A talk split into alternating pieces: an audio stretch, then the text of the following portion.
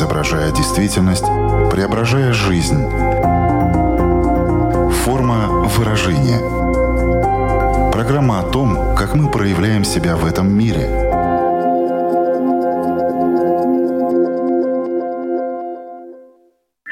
Здравствуйте, меня зовут Александра Плотникова. В эфире программа «Форма выражения».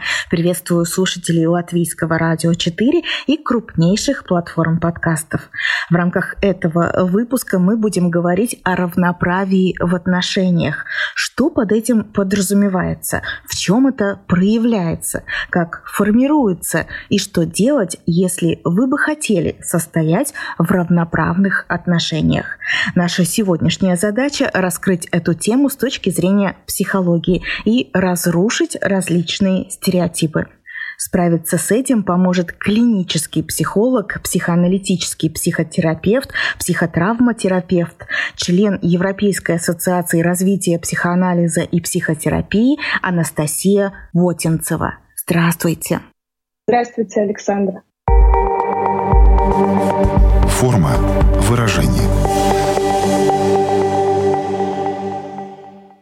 Анастасия, прежде чем мы начнем более детально разбираться в том, что из себя представляет равноправие в отношениях, я хочу попросить вас в двух словах обозначить, а почему об этом вообще важно говорить. Это на самом деле очень интересный вопрос. Я достаточно долго практикую как психотерапевт, и ко мне приходят как девушки, так и мужчины с проблемой в отношениях. И они фантазируют о том, что они делают все как-то хорошо по отношению друг к другу, честно, равноправно. А по факту они находятся в таких э, ролевых моделях, как, например, отец и дочка, мама и сын. Достаточно часто я вижу такие очень созависимые отношения, где один партнер зависит от другого, например, в плане финансов. А в обязанностях мы это можем видеть, где женщина обслуживает мужчину или мужчина обслуживает женщину. И это та история, которая фактически уничтожает отношения, но про которую очень мало думают. Раньше было выражение такое, что отношения убила бытовуха. Что-то подобное. Почему это прям может убить отношения?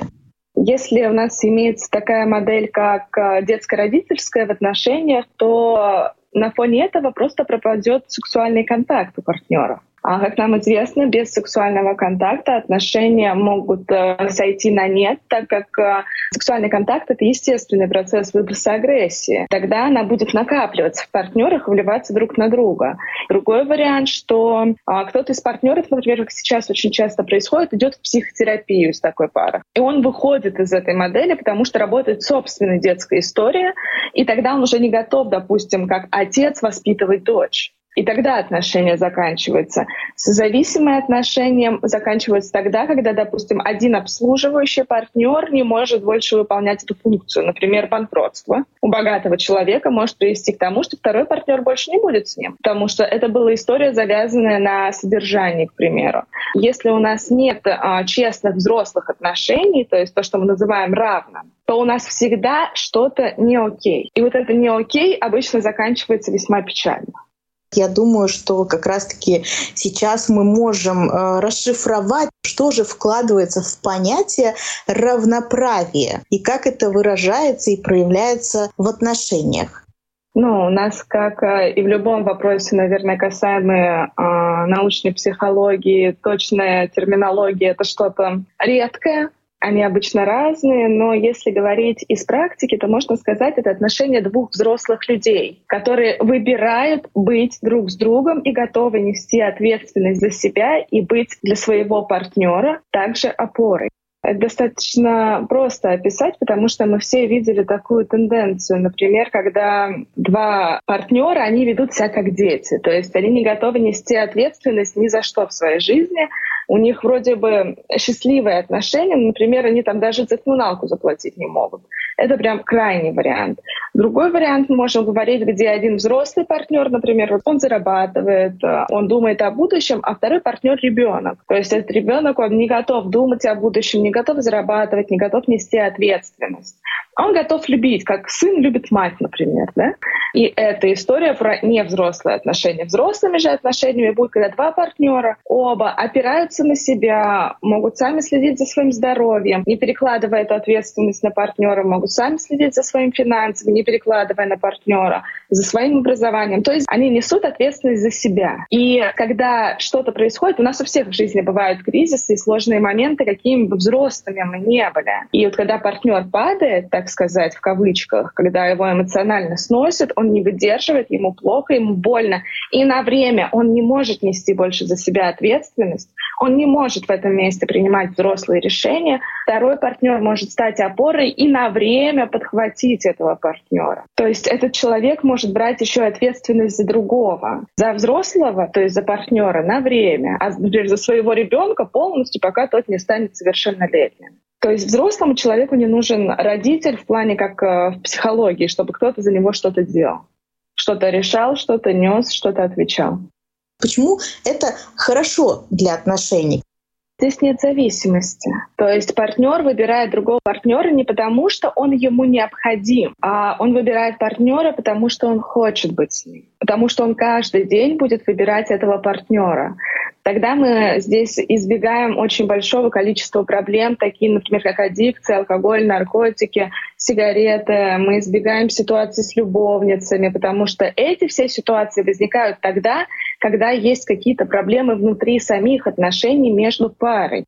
А когда два взрослых человека, они несут ответственность за свой выбор перед собой. Они именно выбирают партнера на жизнь. И когда они его находят, то они продолжают каждый день выбирать друг друга. Ну и, допустим, если даже у них происходит какой-то казус в отношениях, конфликт, кризис, они не швыряются друг друга чем-то, не хлопают дверьми, не выгоняют друг друга из дома с чемоданами, как мы иногда это видим. Они ищут решение этой проблемы, обращаются к семейным психологам, например, или очень много разговаривают. И даже если это приводит к тому, что они понимают, что они больше не хотят выбирать друг друга, это спокойное взрослое расставание.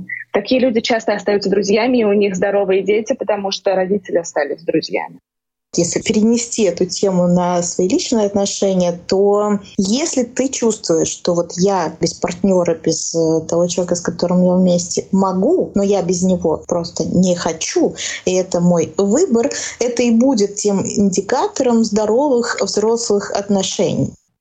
Это прекрасная фраза «я могу, но не хочу», потому что это, конечно, один из индикаторов таких взрослых отношений. Мы не забываем, что есть научение, что человек может услышать, что так правильно, и думать, что он это выбирает, что так и выглядит. На самом деле это не так. Потому что когда мы вступаем в отношения взрослые, то мы там понимаем, что со временем, например, мы съезжаемся, мы ходим в рестораны вместе, да, мы подбираем партнера, потому что он также взрослый, как и мы. Появляется много вещей, которые приходится разделять между друг другом. То есть, когда один становится более ответственный с другого, то это уже тревожный звоночек потому что что-то или перекладывается, или неосознанно берется на себя. То есть я его не выбираю, я начинаю от него зависеть, потому что он берет за меня больше ответственности. Если я каждое утро могу проснуться и сказать, что я могу жить один, что я несу ответственность за свою жизнь, за всю свою жизнь сам, и если мне нужна помощь, я могу обратиться к своему партнеру. Ну, то есть я все время знаю, что он может быть для меня опорой, то тогда это может быть индикатором здоровых отношений. Если мы говорим о равноправии в отношениях, то это можно описать именно фразой «мы партнеры». Раз фраза «мы партнеры», она, если мы смотрим отношения на жизнь, да, брак, то это именно партнерство, потому что если мы берем брак, то это достаточно долгая такая программа жизненная. И в этой жизни будет очень много разных каких-то препятствий, кризисов, ситуаций, неважно, насколько вы здоровы, они будут. Если мы как партнеры, то у нас есть что-то общее, над чем мы работаем, такой проект. Это наша совместная жизнь, наша любовь, наши отношения. И если что-то там трещит по швам, и мы не выдерживаем, то мы можем прям приложить усилия, чтобы наш проект жил. Мы начинаем вдвоем думать о том, а что произошло. Даже если чувства пропали у одного, Второй партнер заинтересован в сохранении отношений, и он спрашивает о том, что, может быть, я сделал что-то не так, может быть, я отдалился, давай попробуем вместе это решить. И это большая разница между тем, что мы просто пара, просто влюбленные, просто муж и жена, или мы партнеры. А если мы заменим слово партнер на слово друг? Нет, нет, мы не становимся просто друзьями в отношениях, потому что друзья — это история про то, что уходит страсть. Мы и друзья в отношениях. В основе мы все-таки партнеры, поэтому мы выбираем друг друга каждый день. Какое самое большое заблуждение вы знаете вот относительно равноправия в отношениях? Это когда люди будут думать о том, что все надо ровно поделить пополам, и все обязанности, всю ответственность и так далее?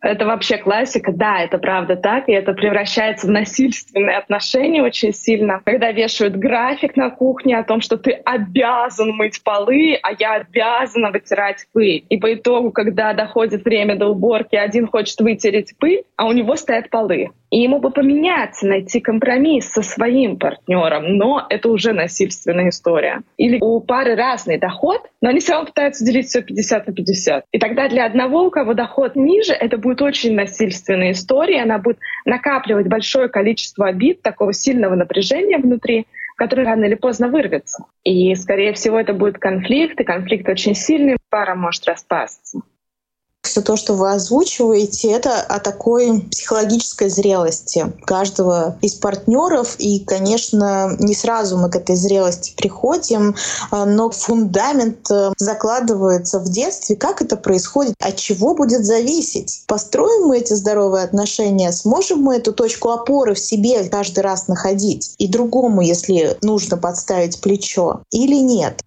Абсолютно. Фундамент закладывается в детстве. Вот переучиваться сложно. И, конечно, первично мы видим а, модель в отношениях своей семьи. И, к сожалению, всегда в семье преобладает патриархальная или матриархальная структура. Очень редко действительно взрослое равенство видно. И ребенок будет опираться на это. Потом начинается школа или детский садик, где учителя и воспитатели, они проецируют свое видение, как должны выглядеть брак, отношения, семья ребенок это тоже впитывает, он прям как губка в этом процессе. Потом он поступает в университет, либо в колледж, и там он тоже берет какую-то основу от своих друзей, и получается такая кашка. Но он, конечно, будет набирать эту кашку на основе своей семейной системы, потому что родители абсолютные боги.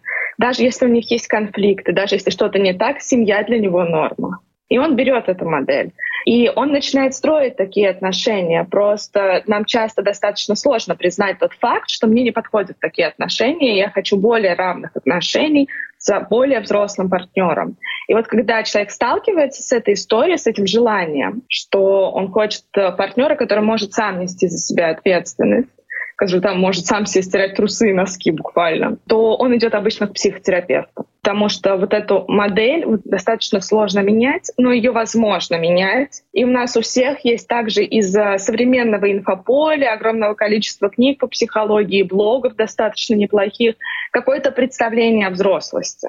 У Нэнси МакВильямс, психоаналитика, есть э, зрелая личность, понятие у Отто Кернберга — есть понятие взрослой личности, мы можем брать и научаться и потом уже эмоционально подкреплять эту историю. Но, конечно, придется работать с детской историей. Что касается именно этой детской истории, все-таки вы говорили о том, что очень важно, когда ты взрослый человек, и у тебя есть вот эта точка опоры, но ведь то, как ее находить, как ее обретать, э, нас тоже научают в детстве. Как формируется эта точка опоры, что на нее влияет, потому что она потом играет очень значимую роль.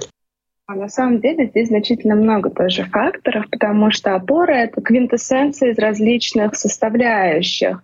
А, мы можем взять историю того, когда семья патриархальная, например, работает только папа, мама не работает, мама домохозяйка. И если девочке, например, не объяснить, что мама не не работает, у мамы есть работа, она домохозяйка и воспитывает там троих детей. Это работа не менее сложная, чем ходить в офис. Если это же не объясняется, девочке закладывается история о том, что нормально, когда мужчина содержит женщину. И это первая история про опору на себя. Она уже уже не опирается на себя. Потом родители достаточно часто уничтожают детскую самооценку. А, например, ругая его за то, что у него что-то не получается, за то, что он получил какую-то плохую оценку. Они все время пытаются дотянуть ребенка до какого-то идеала, чтобы ребенок правильно одевался, правильно говорил, не сутулился, правильно себя вел. И когда ребенок не дотягивает, они очень сильно его ругают, иногда даже бьют. Это, конечно, приводит тому, что нет опоры на себя, ее не может быть. Если ребенок постоянно наблюдает, например, конфликты в семье, и он не чувствует себя в безопасности, это очень плохо влияет на опору. Катастрофически уничтожает, конечно, опору. Это насилие в семье, это психологическое и физическое, и иной раз сексуальное насилие, которое производится над детьми, иногда ближайшими родственниками. Внутренняя опора очень сильно зависит от ощущения безопасности для ребенка дома, что он может ошибаться, потому что взрослый — это не тот человек, у которого все получается, это тот человек, который может ошибиться и пойти дальше оценить, что он сейчас сделал, и сделать выводы. Это тоже закладывается в детстве. То есть, э, по сути, вот эта опора, она состоит изначально из любви и безопасности в семье. И именно с опорой на себя очень важно, чтобы родитель того же пола и что и ребенок говорил с ним, объясняет, что для него является на данный момент опорным. В дальнейшем ребенок может во взрослом возрасте поддать это критике, но он будет видеть, что у человека может быть опора, и она может выглядеть вот так. И я так понимаю, здесь очень важно еще акцентировать э, вопрос ответственности, потому что также упоминалось, что в равноправных отношениях это имеет большое значение, когда каждый может взять ответственность за себя, за свою жизнь в свои руки. И это ведь тоже история из детства. Что там происходит? Э, как у нас отбирают эту способность брать ответственность на себя? Ну, здесь начинаем с такой пресловутой истории, которую, наверное, слышал каждый. Это гиперопека и гипоопека. То есть, когда родитель слишком заботится или когда родители вообще не заботятся. То есть, когда родитель совсем не заботится, ребенок учится брать слишком много ответственности, начинает очень быстро взрослеть, он не успевает допрожить этот детский период свой. Такой ребенок, он будет всю жизнь брать очень много ответственности. Другая же система, если ребенок также мало опекался, но по какой-то причине, допустим, окружение у него выглядело так, или это был внутренний протест, он тоже отказался брать за себя ответственность. И тогда мы получаем ребенка, который учится на двойке, никуда не стремится, он вырастает и становится человеком, которому ничего не хочется. Если мы берем гиперопеку, то есть мать, она прям вот как курочка на сетка носится за ребенком, то, скорее всего, мы получим взрослого, который вообще никогда не сможет брать брать за себя ответственность, потому что он просто не научен это делать. Он будет находить себе возлюбленного, который будет все делать за него. Может быть, вы слышали истории, когда 35-летний мужчина не может постирать все трусы просто потому, что он не знает, как пользоваться стиральной машиной. Это как раз история про то, что он не может взять за себя ответственность, он хочет, чтобы ее кто-то брал. И, конечно, очень сильно на историю ответственности влияет детская психотравма. Он будет искать какого-то утешителя для себя, родителя, которого будет другим, который сможет взять ответственность, защитить его, создать вот эту безопасность для него. И не потому, что он какой-то плохой, с ним что-то не так. Он просто глубоко ранен. Ему просто очень больно. И, возможно, даже эту боль он еще не осознает, но ему прям тяжело. Тяжело учиться, тяжело расти финансово, тяжело находить для себя еще и материальные какие-то точки опоры.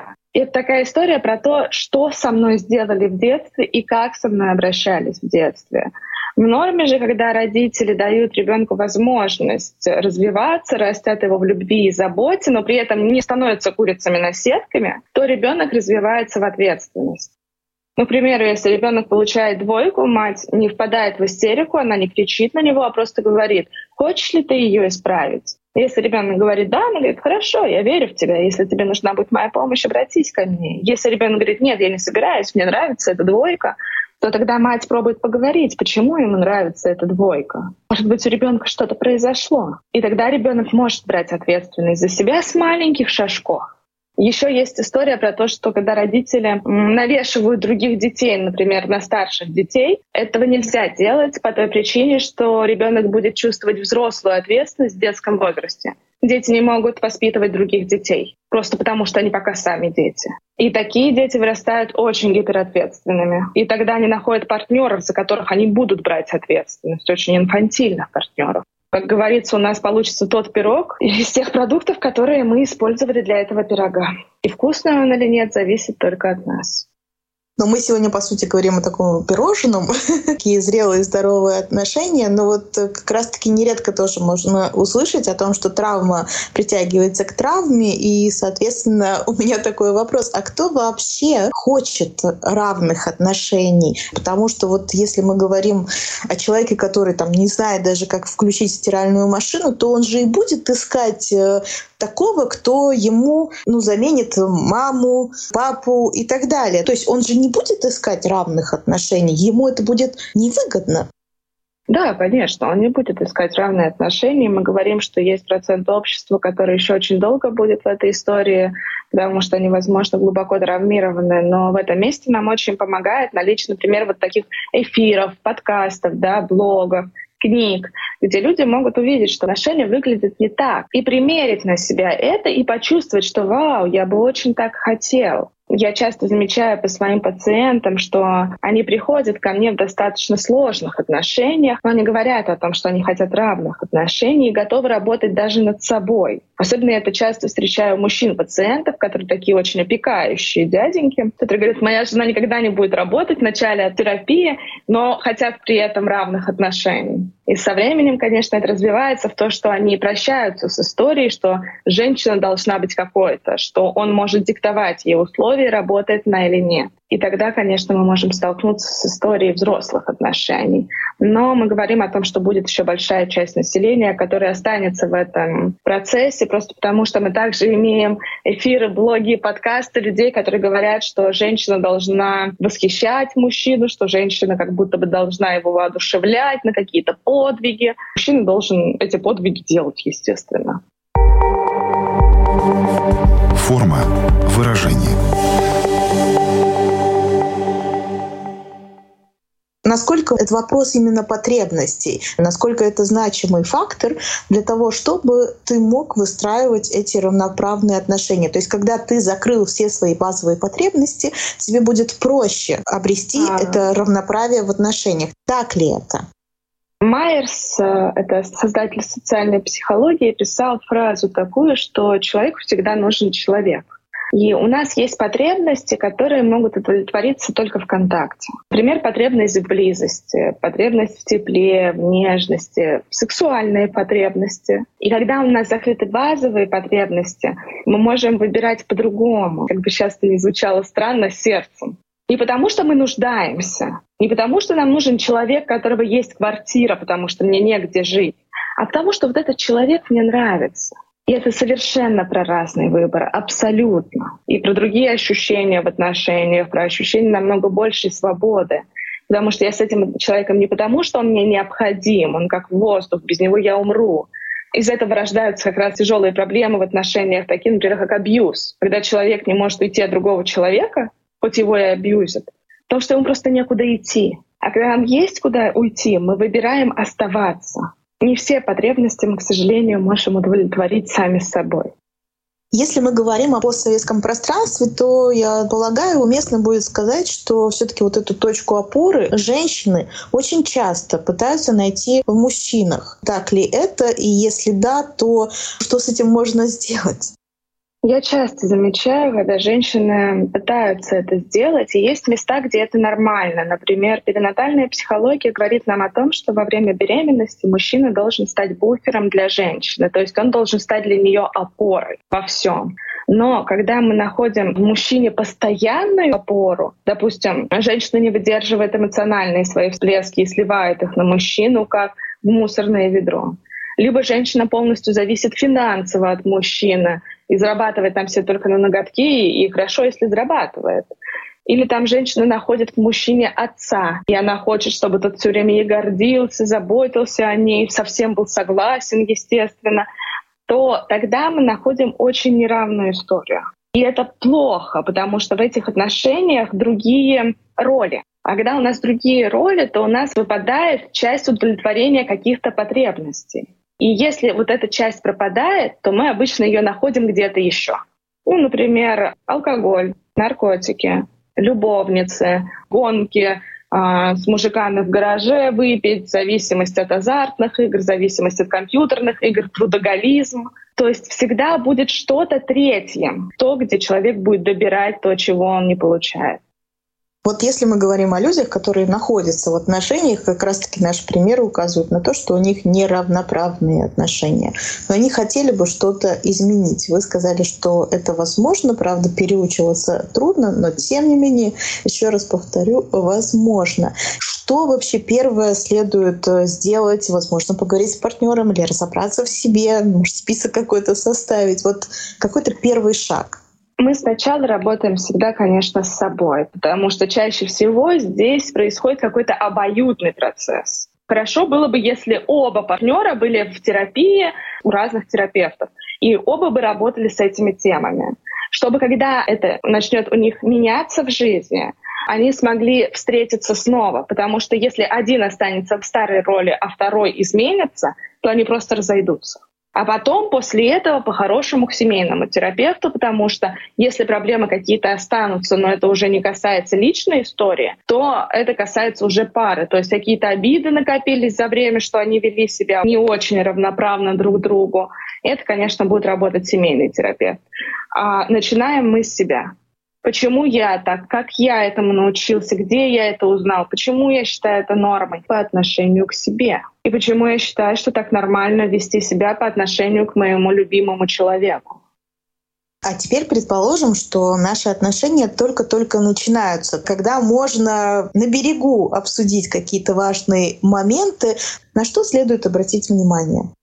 Если есть возможность, мы сначала ходим к терапевту перед отношениями, потому что в терапии терапевтичные отношения с терапевтом, и мы их выстраиваем взрослыми, здоровыми. Если мы говорим про пару, которая только сошлась, и, например, у них нет возможности пойти в терапию по финансовым либо моральным причинам, то я бы говорила для начала о фундаментальных вещах, Например, это дети. Потому что я иногда вижу, к сожалению, такие пары, где один партнер очень хочет ребенка, а второй не собирается рожать его никогда. И, соответственно, эта пара распадется. У многих туда входит путешествие. Будем ли мы путешествовать? Как много мы будем это делать? Где мы будем жить? Также очень важный вопрос. Если человеку очень важно, например, домашнее животное, хорошо бы на берегу это обсудить тоже. Если, например, второй человек их не любит, это будет тоже непростая история, потому что будет что-то подавляться. Очень тяжело экстравертом с интровертом быть. И когда мы думаем интроверты о том, что экстраверт нас куда-то вытащит, это может быть прикольно первые полгода. Потом это начнет надоедать. И вот в этом месте бы тоже хорошо синхронизироваться, потому что это фундаментальная история. А как ни странно, отношение к дому еще очень важно, потому что я очень часто слышу истории о том, что один партнер в семье, он очень за чистоту, а второй такой, ну, пока перекати поле по моему залу не покатилось, убираться я не собираюсь. И это смешно, потому что они совершенно разные, они не слышат друг друга и не услышат, просто потому что они разные. Вообще, по-хорошему, иметь бы свой список очень важных фундаментальных критериев. Там, у многих ходят отношения с родителями, как мы их будем строить, что мы будем делать. И не фундаментальные вещи, ну там, это для меня не фундаментальные, для вас это может быть просто основа основ фундаментальных. И, например, это разделение денег, разделение уборки, разделение стирки, кто стирает, кто развешивает чтобы это каждый раз не приводило вас к конфликту. Как мы распределяем наше свободное время.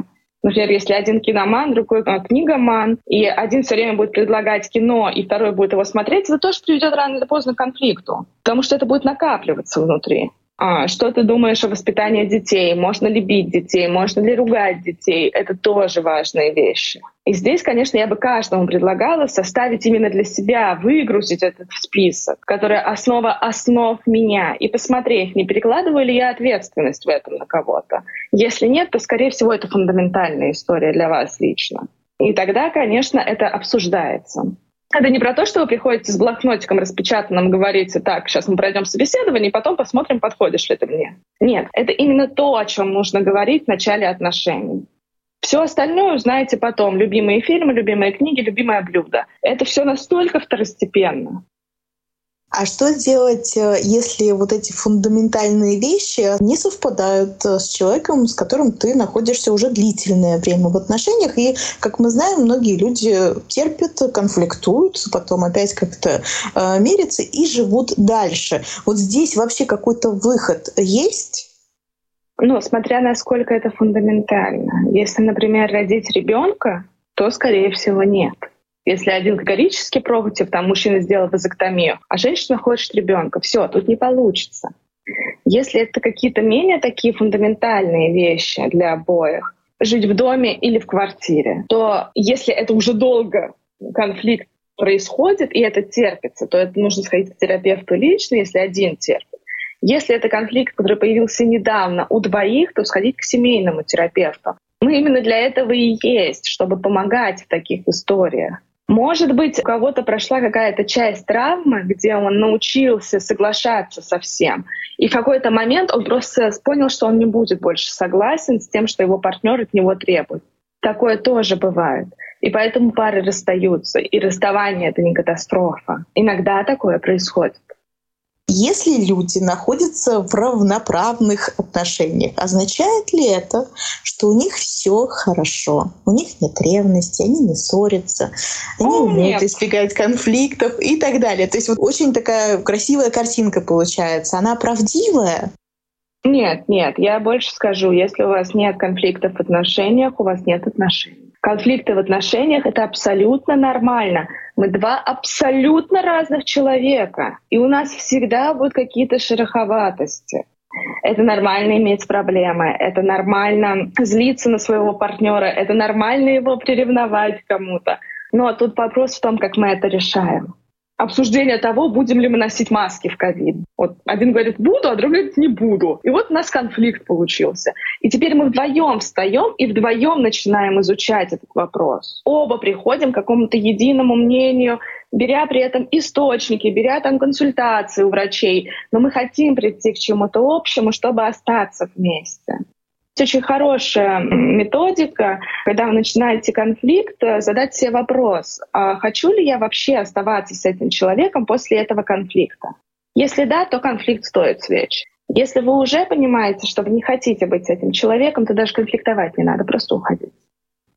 Наша программа постепенно подходит к концу. У нас есть такая рубрика «Домашнее задание». Можем ли мы дать какое-то домашнее задание в рамках обсуждаемой сегодня темы? Вот, с одной стороны, очень хорошо задуматься о разных фундаментальных вещах, но, может быть, что-то еще можно сделать простое после прослушивания этого выпуска. Я бы предложила сесть и выписать на бумагу то, как вы видите свои отношения. Честно, без прикрас. Это никому не надо будет показывать. Там, если вам кажется, что ваш партнер берет за вас много ответственности, то ответьте себе на вопрос, почему так происходит и зачем мне это. И распишите это все. Если там вы берете много ответственности, если вы не ощущаете себя взрослым, ответьте себе на этот вопрос, и это будет началом. Нам часто очень сложно просто признать то, что происходит. А признание проблемы — это начало работы с ней. Хочется еще раз и еще раз э, фразу подчеркнуть, которую вы тоже говорили, что каждый день я выбираю тебя. Давайте попробуем ее еще чуть подробнее расшифровать. Каждый день выбираю тебя. Это как? Я встречаю партнера, ну вот он такой, какой он есть. Есть какие-то вещи, которые мне никогда не изменятся. Я выбираю его и за хорошие качества какие-то, которые я наделяю понятием хорошие, и какие-то не очень хорошие для меня качества. Я выбираю его веселым и счастливым, и я выбираю его грустным. Я выбираю его ворчащим, как старый дед, или играющим, как маленький ребенок. Я не пытаюсь из него кого-то сделать. Я каждый день выбираю его живым, с его желаниями, потребностями, взглядами на мир. И это прекрасно. Соглашусь э, с этим. Замечательное заключение в нашей сегодняшней беседе. Такая хорошая точка отчета для того, чтобы провести какой-то внутренний анализ и своих э, чувств, и своих э, мыслей. Есть о чем подумать и покопаться в себе. Напомню всем, что сегодня вместе с нами была клинический психолог, психоаналитический психотерапевт, психотравматерапевт, член Европейской ассоциации развития психоанализа и психотерапии Анастасия Ботинцева. Резюмируя все то, что мы сегодня обсуждали, хочется ли вам какую-то мысль выделить э, или просто что-то пожелать нашим слушателям? Да, наверное, не пытайтесь сделать из себя идеальных и не требуйте это от партнера и не ищите идеальных отношений. Пробуйте быть живыми. Когда вы живы, вы можете признаваться себе, быть честными с собой и честными с другими. В этом значительно больше счастья, чем в идеальной картинке. Большое спасибо за эти слова и за всю нашу сегодняшнюю беседу. На этом ставим точку. Я, Александра Плотникова, прощаюсь с вами ровно на одну неделю, чтобы встретиться вновь на радиоволнах или на крупнейших платформах подкастов Apple, Google, Spotify. Выбирайте место встречи, буду вас там ждать. Хорошей вам недели. Пока-пока. Отражая время, действительность, преображая жизнь. Форма выражения. Программа о том, как мы проявляем себя в этом мире –